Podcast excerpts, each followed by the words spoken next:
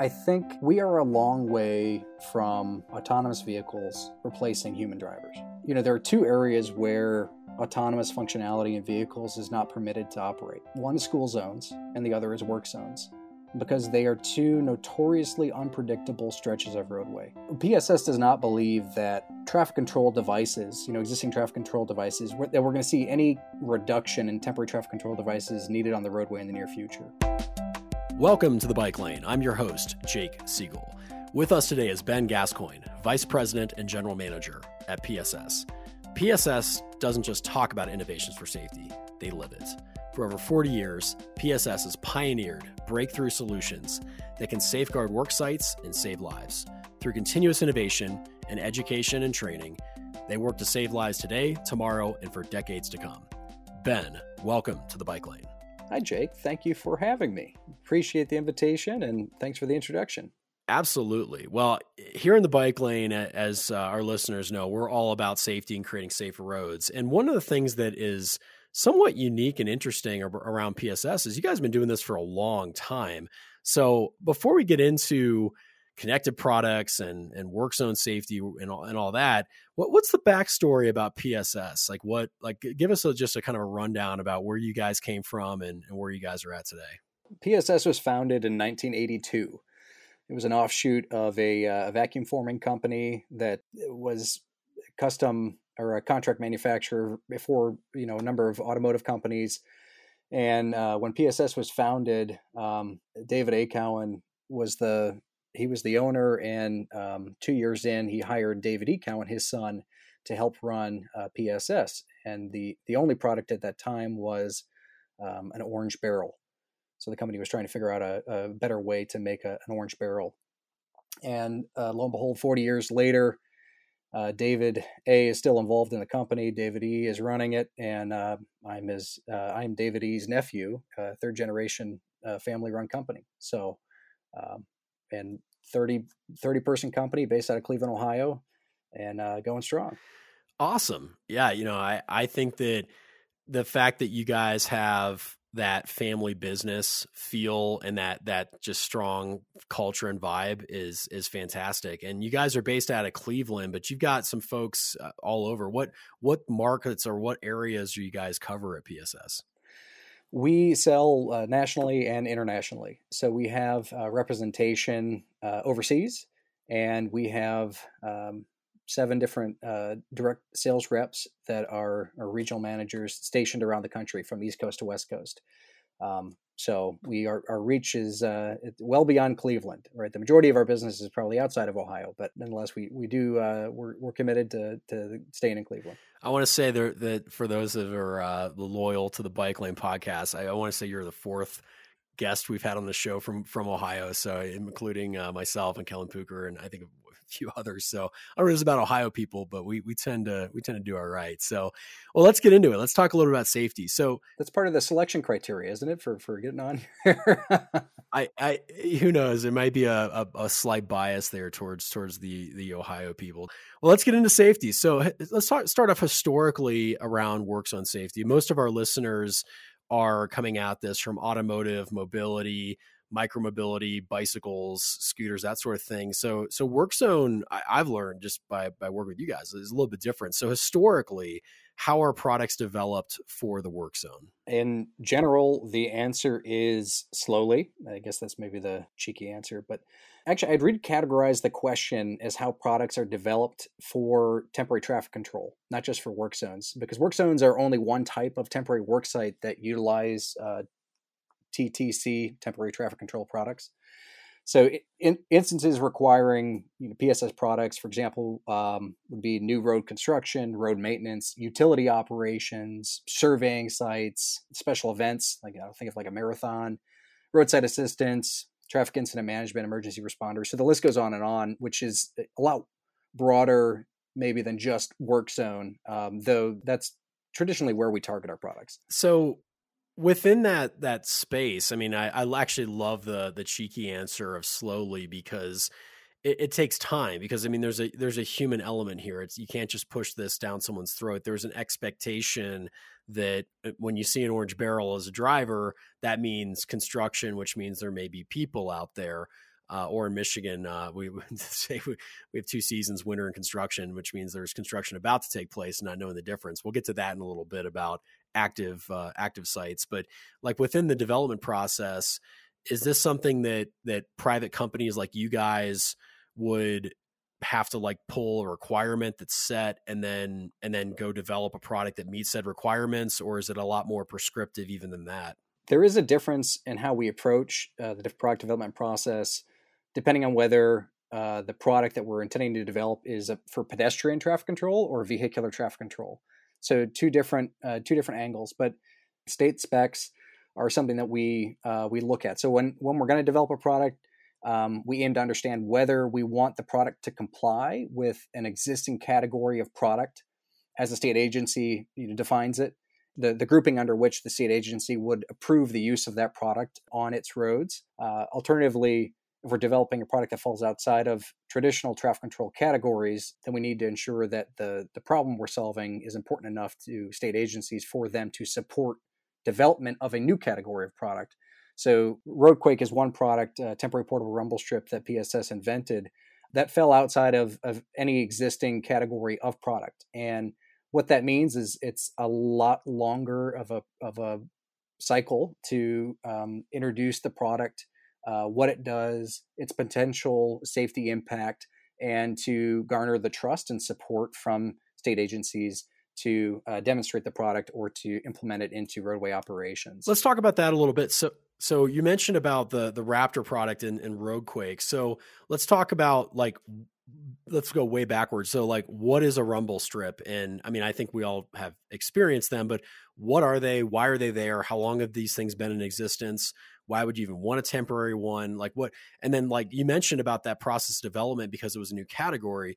T- can, like tell us a story about that. Like how did like how long did that take? How did that go through? So let's start off first with like the basics about what a rumble strip is because i think there's a lot of carryover we're seeing now with uh, safety products for bikes, scooters, and others. But like, there's some really good lesson learned here about like how you guys have approached this for things that have nothing to do with what we typically do with day in day out. But let, us talk about this, like rumble strips. Like, what's the what's the history around this, and why are they there? So traditionally, motorists think about rumble strips. It's probably the ground in or milled in rumble strips that are either on the shoulder so that if you start to veer off of the lane of traffic, right, you, you tires run over the uh, rumble strip and it, it, wakes you up and you start paying attention to where you should be paying attention. And then there are also milled in strips or milled in rumble strips that might be used uh, on the center line or even transversely. I think if, if you're on a, a at least in Ohio anyway, the turnpike used to have them ground into the road as you'd approach the toll booth. That's an example of a permanent rumble strip. There are long term rumble strips that might be glue down or adhesive, and those would be for longer term construction operations. So if you've got a lane shift, for example, you're coming up on a, on a work zone, there might be um, glue down strips. I know in, in Kansas, uh, Michigan, for example. But, you know, in 2000, the early 2000s, PSS was um, had a close relationship with the then Kansas DOT safety director, who was named Mike Crow, and um, Mike shared with uh, our national sales manager at the time an issue, a trend that he saw, which was disturbing. And it, it came after three crashes within two weeks on US 50 in Kansas, uh, repaving on the roadway there. And there were three end of queue crashes. So, you know, traffic builds up at construction, right? And then somebody's driving along, not paying attention, and they drive into the back of the uh, the queue of, of cars. And Unfortunately, it led to nine fatalities. So in two weeks, there were three fatals with nine people who uh, perished, and it's it's not it's not acceptable. And Mike he realized that a lot of these, and the most deadly of these NQ crashes, resulted from semi trucks driving, and either the the drivers were uh, potentially uh, fatigued or in a fog, you know, in a daze, um, zoned out, or distracted. And again, distracted driving, as we know now, right, is not limited to uh, semi truck drivers, right? I mean, every every person driving on the road at some point has been distracted while driving, unfortunately. But at the time, distracted driving was not something that was part of our daily lexicon, if you will. And Mike Crow saw this as a, an up and coming trend. And he told PSS, he said, I need a way to get inside the cab of the vehicle and wake people up. I need to wake these drivers up as they're approaching a, a work site. He told us, he said, if you could make a temporary portable rumble strip or a temporary rumble strip, he said I would put them in all my work zones. And that, you know, little did we know that that would start decade plus long development cycle. But you know, we've we've been working on uh, RoadQuake rumble strips over 15 years now. Uh, so what we developed is a, a rumble strip that unlike conventional rumble strips, it, it's not glued, nailed, or adhered to the ground in any way, um, based on just the, the sheer weight, the geometry of the the strip, and the engineered polymer with which it's it's made. It stays on the road up to 80 mile an hour speed limits, 80,000 pound semis. And the first major adopter, first state to, to adopt this uh, widely for conditional requirement was the Texas Department of Transportation in flagging operations. We're, we're proud that RoadQuake has played a, a, pivotal role in reducing work zone fatalities and injuries, um, especially with NFT crashes. Yeah, I, I love the the outcome and and making sure that you know for people that were injured that that that there was a solution that it's like you know we could do better before we get into a little bit on tech, I, I want to I put a pin on this one. It's like you mentioned about getting into the cab, getting into the vehicle, and it's almost I'm thinking to myself like for any of the millennials or Gen Zs listening to this, it's like this was like Waze notifications before there was Waze. This is like analog Waze, and um, uh, so it, I think that when and we're going to get to that a little bit in the show here, but I, I want to also talk a little bit about the experience because we all know that technology is not enough. You have to be able to deploy it. You got to be able to make sure that it's safe and it's not going to create any adverse effects. And it's a process. And you talked about you you know going through a state DOT, and then you mentioned contingent or uh, did you say contingent approval? Um, uh, like it, it was coming. Wait, yeah, we we use the phrase conditional requirement. So uh, state, yeah, the DOTs and their standards, they'll uh, they'll say you know if if uh, certain conditions are met right if the work zone or, or work site is on a roadway with a posted speed of x and it's going to be a duration of y and a few things right? Then then you shall do x y or z and and that's why we call it a, a conditional requirement. From a process standpoint do you feel like all of the stakeholders were engaged? And when you took the challenge i mean i think what's great about starting with a problem that the technology can solve we always want to say always be a problem that technology can solve not technology looking to solve a problem you had that problem and that can get people in the room but as you're going through this process for the the rumble strips and making these temporary rumble strips uh, how did you approach the testing process and and like getting other stakeholders on board that this was something that was ready to have that that on road use case? It was helpful that this was such a significant pain point for agencies that there was a willingness to put faith in PSS to go out and put a product on the road that people may not have um, may not have known sort of how it was going to play out but that being said, I, I, don't mean to suggest that you know we just took products that that may not have been potentially safe and threw them out on the road. Right, we did plenty of development and testing on our own before uh, getting uh, to go out on on a specific roadway, maybe in Colorado or Kansas or Missouri or Texas, to to put rumble strips out and, and evaluate with uh, alongside the crews of the state agency, you know, or county, city, the effectiveness of the the product. And there were what we, you know our engineering team considered plenty of failures on the on the early uh, side where the the durability of the product was not where we wanted it to be but um, every time we interacted with the end users and saw the reaction right we were um, encouraged to continue development so even when our engineering team was disheartened by maybe a, uh, the subpar performance from their perspective 12 years ago there was never a waiver from those road workers, right, the vulnerable road users who are out there, there was never a waiver that this was a problem that that our product wasn't addressing. Mm-hmm. And they, so for us, I mean, that was it was just along the the way even though it's it's not been a straight line there's been a consistent theme of support right that this is a top priority to solve. And, uh, and you have the product right? So you know like when the product's installed this is how it's going to work but you also have to figure out how do you install the product in a safe way? How do you deploy it in a safe way? So you guys came up with a really awesome innovative way of getting these products down without putting more workers in harm's way just to make more workers safer once it's deployed. So what did you guys like talk about the I want I want you to talk about like the deployment system which is in my mind, and this is partly because this his Detroit part of me coming out, almost as cool, if not cooler, than the actual rubber strips themselves. Well, you know, don't be uh, don't be distracted by the flashiness of of the Raptor, which is what you're uh, you know alluding to, our rumble strip handling machine. Right, the the star of the show is RoadQuake.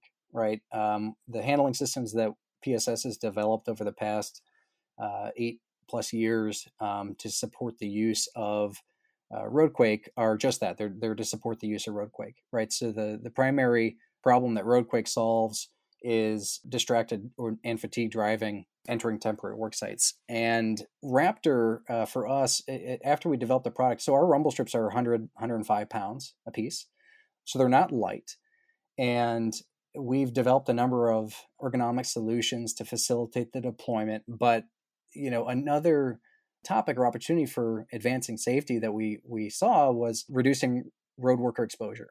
You asked about the, sort of the, the, scope of PSS's business. Um, RoadQuake is used in Switzerland, and uh, it's a, a shorter uh, strip, so it's a smaller strip. I guess their lanes are narrower over there. Our cars are bigger here in the U.S. In case anyone.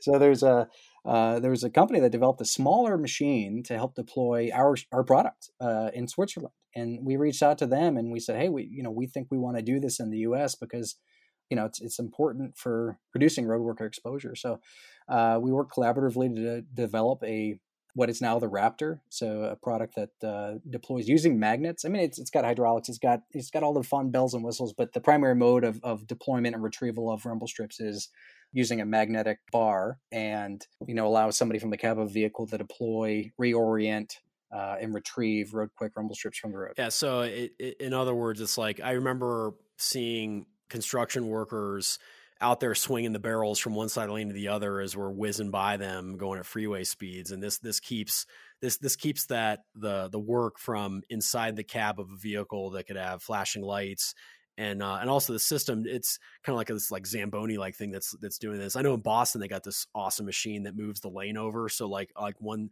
depending on what direction in boston you're going the lane yeah. shifts. It's like this zamboni thing that picks up the concrete from one side of the lane to the other. You guys have this raptor machine that can um, lay down and retrieve these rumble strips and where i'm getting back to point here is that it, it's like if you just had the rumble strips without a method of deploying them and keeping people safer it, it might have been enough. And I, I love your term about like, let's make sure that like who's the star of the show. But I almost feel like in a way that like, even though the, the strip is the star of the show, if you don't have that, that trusted way of deploying it, so you're not going to cr- increase more dangerous areas. Like you don't want to create more incidents by your system. So like you have the, the Raptor that enables the deployment of the strips so that everybody's safe uh, as safe as they, they could possibly be. Of course, I mean nothing's perfect, but like everything's safe in that deployment as well. So it, it's like this this case of like not just here's the technology we're using, it's also like how do you deploy it and, and how do you um, then distribute it in a way where you're not requiring people to spend millions of dollars on on, on a new uh, Zamboni thing that's going to go up and down the road. I mean, this can fit on a, a number of vehicles, right? Yeah, I am trying to think about how to translate this into the tech world, but it's almost like the user experience, the UI UX, right? It's like the UI UX of, of using RoadQuake is the Raptor, right? It's like we're go, taking this out to the, yeah. the physical world, um, trying to to make it easier to use the product, um, especially in situations where it would not be safe based on the volume of traffic. Uh, the ADT might be too high to safely have somebody out on the road. And that's really where we're at in the bike lane about having people safe on the road. So let's let's transition a little bit. So there so there's a core area you guys have been in. I've done a lot of innovation at PSS around general road safety. But people on the road, you've got work zone workers, but there's there's also other people that normally wouldn't be on the road. They normally would be in their own pedestrian lanes, which is sidewalks, um, or they'd be on a bike lane if they're a bicyclist. Maybe it's protected, but uh, there, there's a lot of people out there that when something's shut down for for them to to get around. So let's talk a little bit about maybe just starting off with like the ADA community where uh, like I, I get think that for myself, uh, if I see a, a, cone in the middle of a, a, pothole or something, or or the sidewalk shut down, I'll just walk around it. But that may not be as simple for for people that, that have a disability that that um, aren't going to be able to see that or, or hear or, or be, be able to to um, navigate equally. So, like talk about how like some of the history around PSS around ADA and and just people that shouldn't be in the road, but we're putting them into the road? And how do you accommodate that? So you're alluding to our efforts on pedestrian accessibility, pedestrian uh, traffic control, and PSS has been for the uh, 10, uh, 13, 10 to 13 years, right? We've been um, leading our industry in developing products to facilitate accessibility and detectability in pedestrian work zones. You know, this this takes the form of barricades that are accessible, detectable to close a sidewalk, right? So something uh, Jake and I, you and I were talking before we started recording that, um, and the cone bar came up. I don't know. Everybody probably knows what a cone bar is, where you have two cones and there's a bar that goes between it, so it's called a cone bar. So, just a, a spoiler alert: a cone bar is not an accessible way to close a sidewalk. You know, 31 plus years ago, right? The in the U.S., the Americans with Disabilities Act was passed, and we're fighting for the enforcement of accessibility. You know, it's it's a long process, but um, you know, the more people who know that accessibility is uh, is everybody's right, and um, for example, when a contractor shuts a sidewalk down with a cone bar, that is not a compliant way to close a sidewalk, and it's not accessible. Uh, it does infringe on the rights of individuals, uh, pedestrians, especially those w- with uh, mobility disabilities, for example, or low vision and members of the BVI community, the blind visually impaired community. And a lot of cities, they grant permits with plans that are not accessible. And so it's easy to blame the contractor, right? In my own head, I do walking around my neighborhood, I'll, see this and I get so frustrated. Um, I have to recognize that it's not the contractor's fault, right, or the utility company's fault, right? Because because they apply for a permit and they're granted a permit, and it comes down to educating. And this is a, a big aspect of what we do at PSS too is educating agencies, local municipalities, counties, cities, states on what is accessibility as far as pedestrian traffic control. Right? What what is an accessible barricade? What does it look like? Man, the manual and uniform traffic control devices, the MUTCD. I can't believe we've made it this far, Jake, without saying the that word, the uh, MUTCD. And we'll put a link to that in the uh, in the description. Until I got into uh, this this type of topic, and it's only been about a year for me in the topic of uh, uh, work zones and and and alike um, and traffic control. The MUTCD wasn't on my radar because I was mostly focused on green paint, and um, I, I, there's so much that we can learn from the process of the MUTCD and just the way in which they organize that information that is super useful as we get into connected safety. Absolutely. The last version of the MUTCD was published in 2009. So it's been it's been a hot minute, but this year we're expecting the the next update or the next version of the MUTCD to uh, be published. You know, the last version did provide guidance on accessibility and work zones, but this is an area where you know there's still a lot of room for us to improve and the standards that are out there, right? So taking the ADA, the Americans with Disabilities Act, and and turning that into practice, right? That's what the MUTCD is trying to do.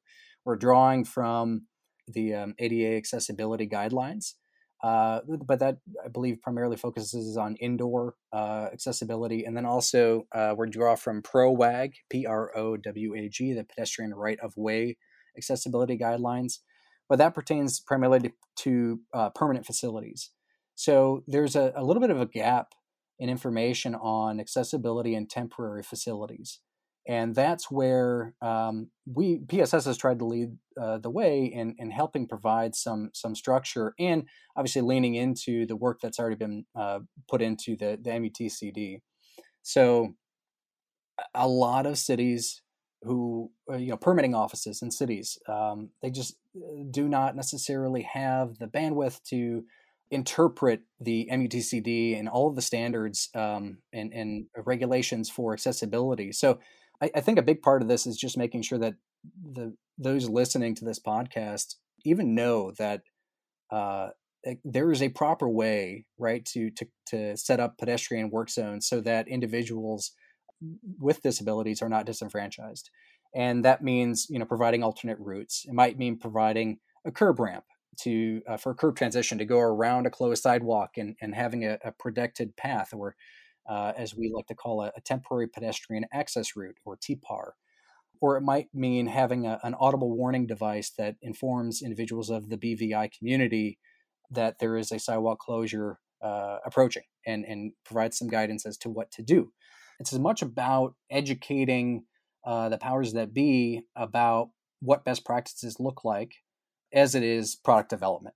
So it's law, right? ADA is law, but we're still trying to figure out how to implement those standards uh, uniformly. Yeah. You mentioned earlier about education and it it comes down to informing people that have the ability to make roads safer. So you said earlier you don't blame blame the contractor. I think that's a really good carryover from what we've seen in our work on V2X and, and communication safety is that regardless of what system you're going to use, you have to have good communication on these systems are available and why these mean, uh, what these can mean for different communities. For example, within the infrastructure bill, we've got language uh, referring to beaconing. Well, there's thousands of cities and even the big cities that are working with this they don't have the resources to be experts in our specific language of beaconing and understanding the society of automotive engineering sae standard community and which is similar to what you're saying ben about the mutcd requirements and understanding what's available so education is just is just going to be such a big component. I always think of it as a, as definitely a leg of the stool of of all work for safer roads is education, and I I'm very optimistic that in the next 15 years, especially as, as my wife calls this, she works in, in healthcare, the silver tsunami is coming. There will be more people that want to maintain their mobility, but are going to need this level of access. So I, I'm very optimistic that that as many of us are going to have family members that that are going to be needing this type of mobility and it's going to become more commonplace that it's only going to make the problem more identifiable and get people more on board with with this but there's going to have to be that education for a solution regardless of what the tech is whether it's plastic rubber curb uh, curb changes all the way to wireless communication and even for the the um, the, the community that's that's looking for like low vision community. I mean, uh, a little plug for my friend Mike May. Ben, you and I ran into him at CES, who who created. Um, uh, accessible GPS and good maps for indoor navigation.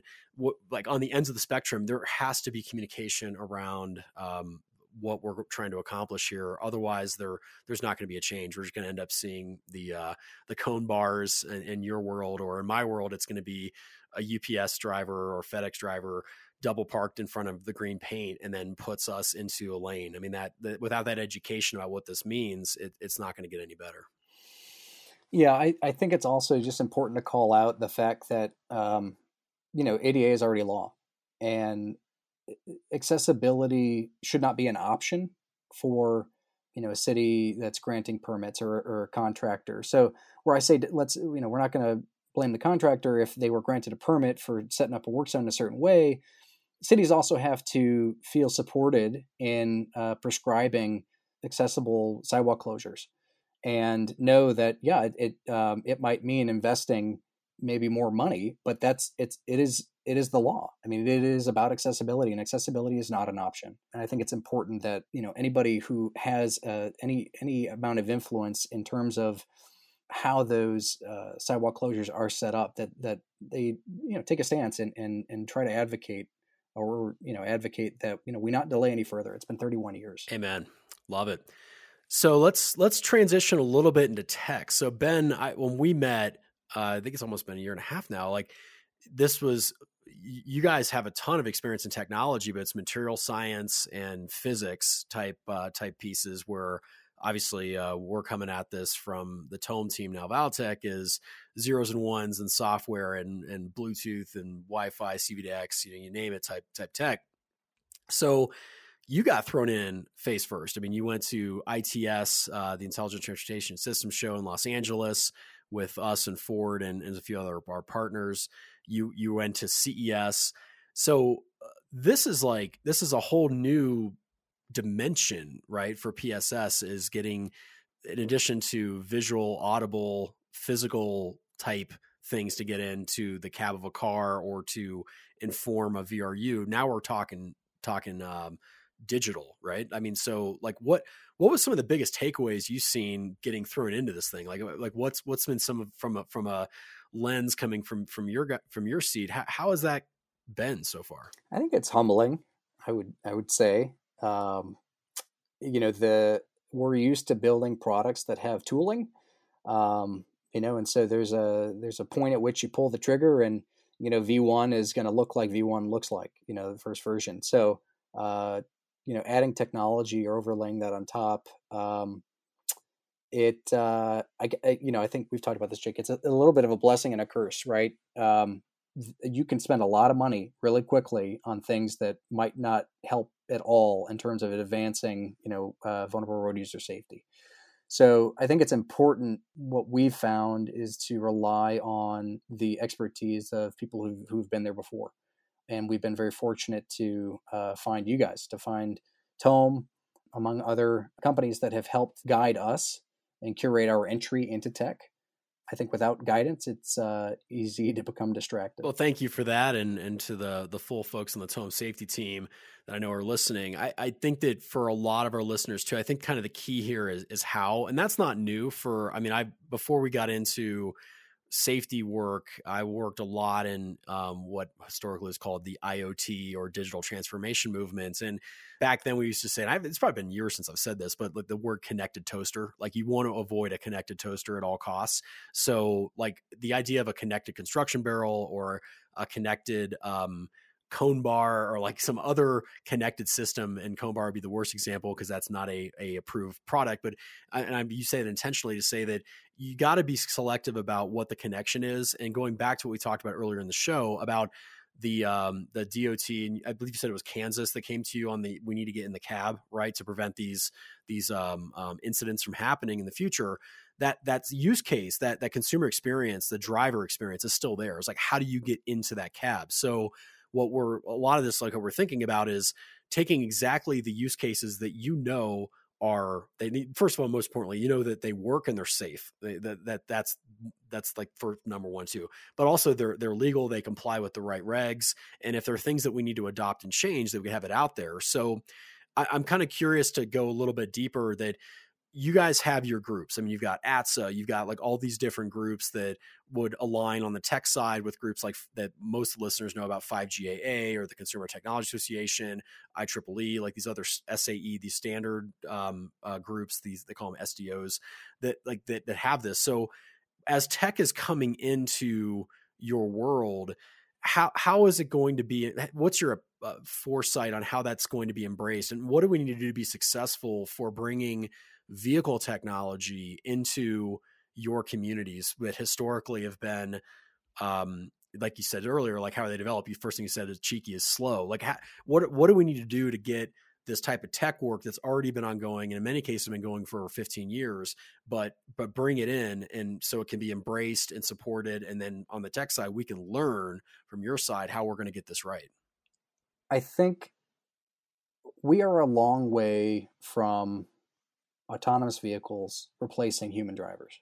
You know, yes, there are, you know, ADAS systems are accelerating at an impressive rate, you know, as far as their capabilities, but, you know, there are two areas where autonomous functionality in vehicles is not permitted to operate. One is school zones, and the other is work zones, because they are two notoriously unpredictable stretches of roadway. PSS does not believe that traffic control devices, you know, existing traffic control devices, that we're going to see any reduction in temporary traffic control devices needed on the roadway in the near future. What we do anticipate is that every eh, what we call IOOs or infrastructure owner operators, right? That could be a state agency or a tolling authority or tolling agency, that they want to overlay technology onto the hardware. And I think it's also important to understand well, what's the goal, right? Why are we trying to do this? Are we doing it for you know ultimately you know ADAS uh, functionality? Are we doing it for you know road worker safety? Are we doing it for generating data to evaluate the effectiveness of work zone design? I'm not sure that any of those would preclude necessarily us from benefiting in another vein, but I do think that that might influence the priorities as far as how we how this technology is adopted at the state agency level. We see technology and transportation you know, first and foremost, providing advance warning to motorists, right? So similar to what RoadQuake's doing, you know, the benefit being reduced congestion reduce transit times, reduce crashes. And as I mentioned, right, generating data to evaluate the effectiveness of work zones and product effectiveness, new product effectiveness, that's going to be a, a big opportunity for technology on the road. And so, can technology help us better understand the products that are already on the road?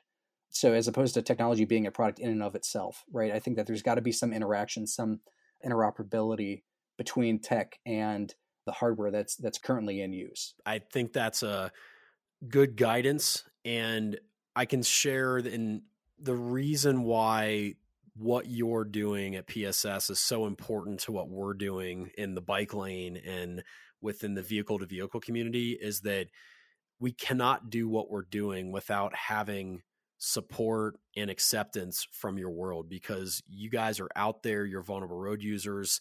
We're also taking people that wouldn't even be on the road and because of of uh, temporary uh, work sites putting those people into the road where they become a VRU or otherwise they they wouldn't even be in the in the the danger zone per, vulnerability zone per se.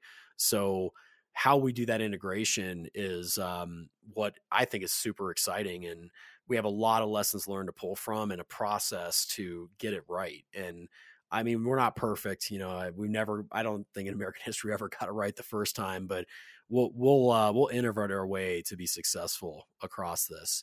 So um, I'm excited to have you in there. Uh, well, I appreciate that. Um, you know, one thing that we have going for us is, um, and again, I another another thing I can't I can't believe we've made it this far in the podcast without talking about is the WorkZone Data Exchange, and just the the role that that plays right as prescribed by the the Federal Highway Administration at uh, having simple open specifications that are widely adopted right to to save lives. So having consistent data generated by work zones across this country and in using that as a guide for that interaction that you described between how does technology interact with what's out there and ultimately it's it's well how do we make sure that we generate the data as prescribed by the workzone data exchange?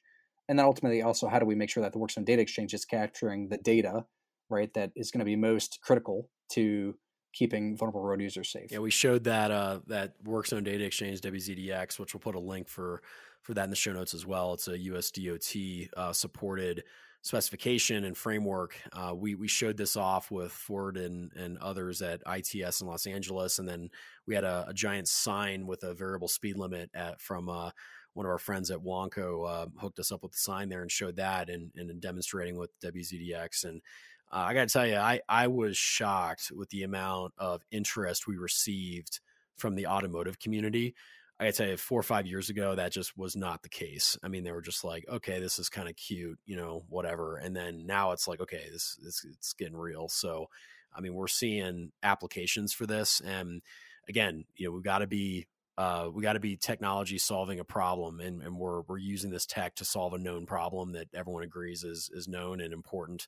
Um, not just like, hey, here's some new tech. What can we use this tech for to make the world better? And and that's been very clear for the past few months. And um, some people call these day one use cases or MVP or uh, depending on what what uh, organization you're from. But that's that's been kind of the move. So I mean, we're really excited to get that that tech rolling in. So. Uh, um, ben, I'm I'm really uh, thankful for sharing some thoughts, and uh, I, I, know that I've been thinking a lot about some of the stories you talked about earlier and how they apply to things that we're coming into. So thank you for that.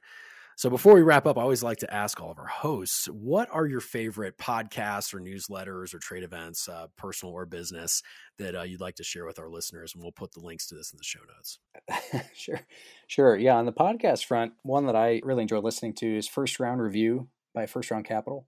There's a lot of a lot of tidbits on tactical business operations that I've I've found useful. So there's that, and then also uh, maybe a more mainstream one would be uh, "How I Built This" by Guy Raz. So you know it's a standard. I know you didn't ask this, but on the book front, because when you asked me this, my mind went straight to the book that I'm reading right now, right? "Build" by Tony Fadell, which we've talked about, which I love. Mm-hmm. Um, yep. So I'd recommend that. But a lot of noise about "Build." I, I, I actually I know Tony. He's really cool. Um, I was fortunate enough to meet him about uh, two or three years ago, and um, I can tell you, there's been a lot of, uh, lot of, lot of good vibes post pandemic around building better, and um, you know, from the automotive community. So I'm, I'm glad. Well, unexpected, but glad that, that Tony's getting the plug today. He's, he's super cool. Uh, well, he deserves it. If you haven't read the book, I encourage you to pick it up. On the newsletter front, uh, AASHTO. AASHTO has a daily transportation update, which is fantastic uh, as far as just what's going on. Is that what it's called? The daily transportation update? Yeah, DTU. DTU, yeah. So we'll put that link in the show notes as well. I didn't even know what AASHTO was until we started talking to you guys, but it's kind of cool to get a, a good aggregated list of like what's going on. So, I mean, we try to do our job in the in the bike lane uh, newsletter. So, by the way, for any of you that are listening to this that aren't in the newsletter, we also send out a newsletter with some of our blog posts and aggregated links. But Has been, I mean, it's just for us, it's just really interesting to we're on a lot of the same topics, but just didn't really we weren't communicating. We didn't know that we are all doing a lot of the same things. I was going to put the plug in there for the bike lane, of course. Oh yeah, yeah, obviously, so, obviously. So yeah, yeah. Uh, and then you know, ITS America is a valuable source I found um, for you know technology news and transportation. On the trade show front, we just uh, completed uh, participating in the 2023 ATSA show in Phoenix, Arizona, um, which uh, just concluded. You guys won an award there too, right? Our yeah, our latest uh, product, a folding cone. Um, it's a, a new reinventing the the standard uh, cone. So we're we're excited about it, and it's um, you know target market of uh, fire, uh, roadside assistance, uh, police.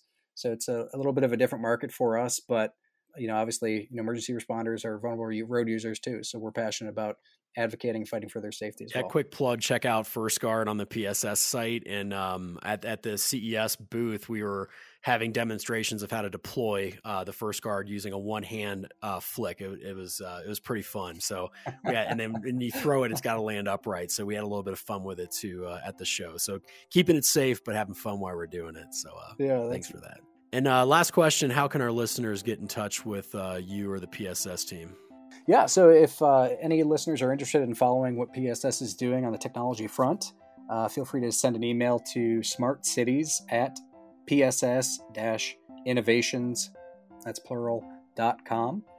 So I imagine we'll put the uh, email address in the, the show notes. Please follow uh, PSS on uh, LinkedIn, Twitter, Facebook, we're often posting videos on YouTube as well. Uh, feel free to uh, reach out to me directly on uh, LinkedIn. Follow me on LinkedIn for, for other updates. Awesome. Awesome. And that was Ben Gascoigne, Vice President and General Manager at PSS. I'm your host, Jake Sigal. Thanks again for listening, and see you next time in the bike lane.